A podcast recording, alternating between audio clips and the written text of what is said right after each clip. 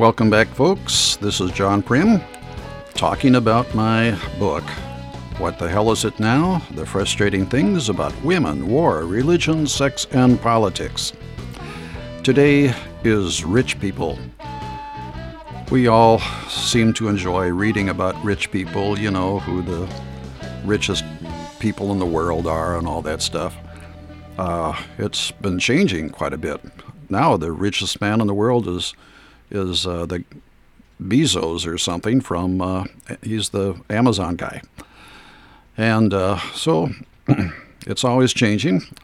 But uh, rich people, by and large, uh, are are similar in their attitude towards the others, and so this chapter is all about that.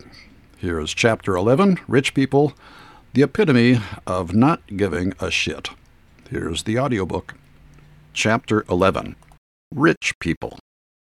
I think it's funny that this chapter just ended up being chapter 11.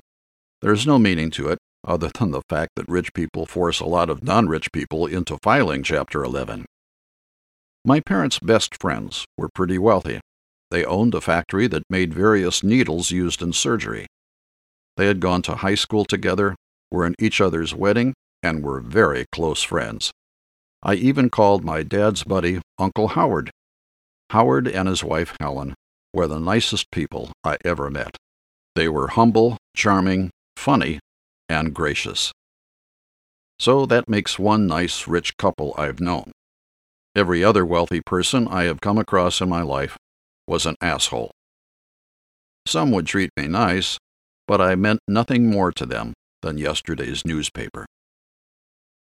I have wondered why most rich people, Trump, treat other people like shit. One of the reasons I can understand is that they don't want to be too friendly, because if that person were to ask them for money, they might feel sort of obligated. And so they keep their distance and their money by acting like a jerk. I think money also makes a person feel like he is very successful, since money is one way to measure success. Hopefully, you are smart enough to know that money does not mean you are successful. Being loved and being happy are the real success. And money can't buy those things. Ironically, the insanely wealthy Beatles got it right with Money Can't Buy Me Love. People who made their own wealth, like Walt Disney, Bill Gates, and Warren Buffett, seem like nicer people. But people who were born into money, Trump, and didn't have to work to be wealthy, seem like jerks to me.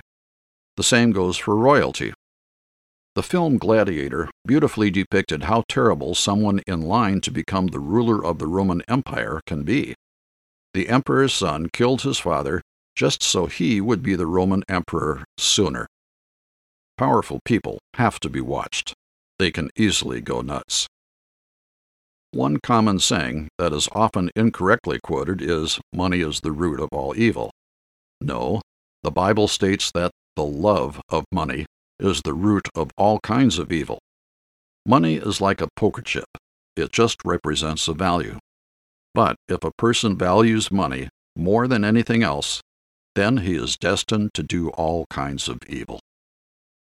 Another saying that is based on something in the Bible is the Golden Rule Different versions of the Golden Rule are found in just about every religion. It's the best advice there is to do for others what you would like them to do for you. But I'm sure that the new version is how many of us think of it. It says that whoever has the gold makes the rules. How crappy is that? If you have a lot of money, not only can you buy anything your heart desires, you get to decide how politicians will vote. People with the big bucks decide who will become the president and what the laws and the tax code will be. And who doesn't have any say? It's the other 99%, the rest of us. I don't know about you, but this seems like our democracy is kind of a joke. What the middle and lower class wants almost never happens. Instead of a dictator or a king, we have a huge complex system where the government and big business are in some strange love affair. And we, the common people, are like little children of this couple who have no say in what happens. We can make all the protests about war, abortion, guns, and the gap between rich and poor that we want, but it never matters.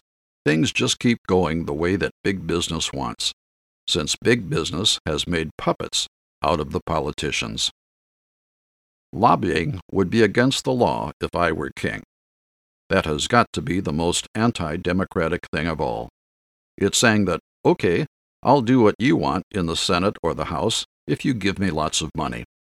To hell with what the people I represent want, or what would be best for the environment. It's all about me keeping my phony baloney job. Thank you for that line, Mel Brooks. Bottom line, I'm borrowing this one from Jesus. Again, I tell you, it is easier for a camel to go through the eye of a needle than for a rich man to enter the kingdom of God. Matthew 19:24. So there you go. Our Lord Jesus said that, and hopefully that pulls some weight with you. Well, next time we do the economy. It's chapter 12 called How to Fix the Economy My Simple Solution for Making Everything More Affordable. See you then.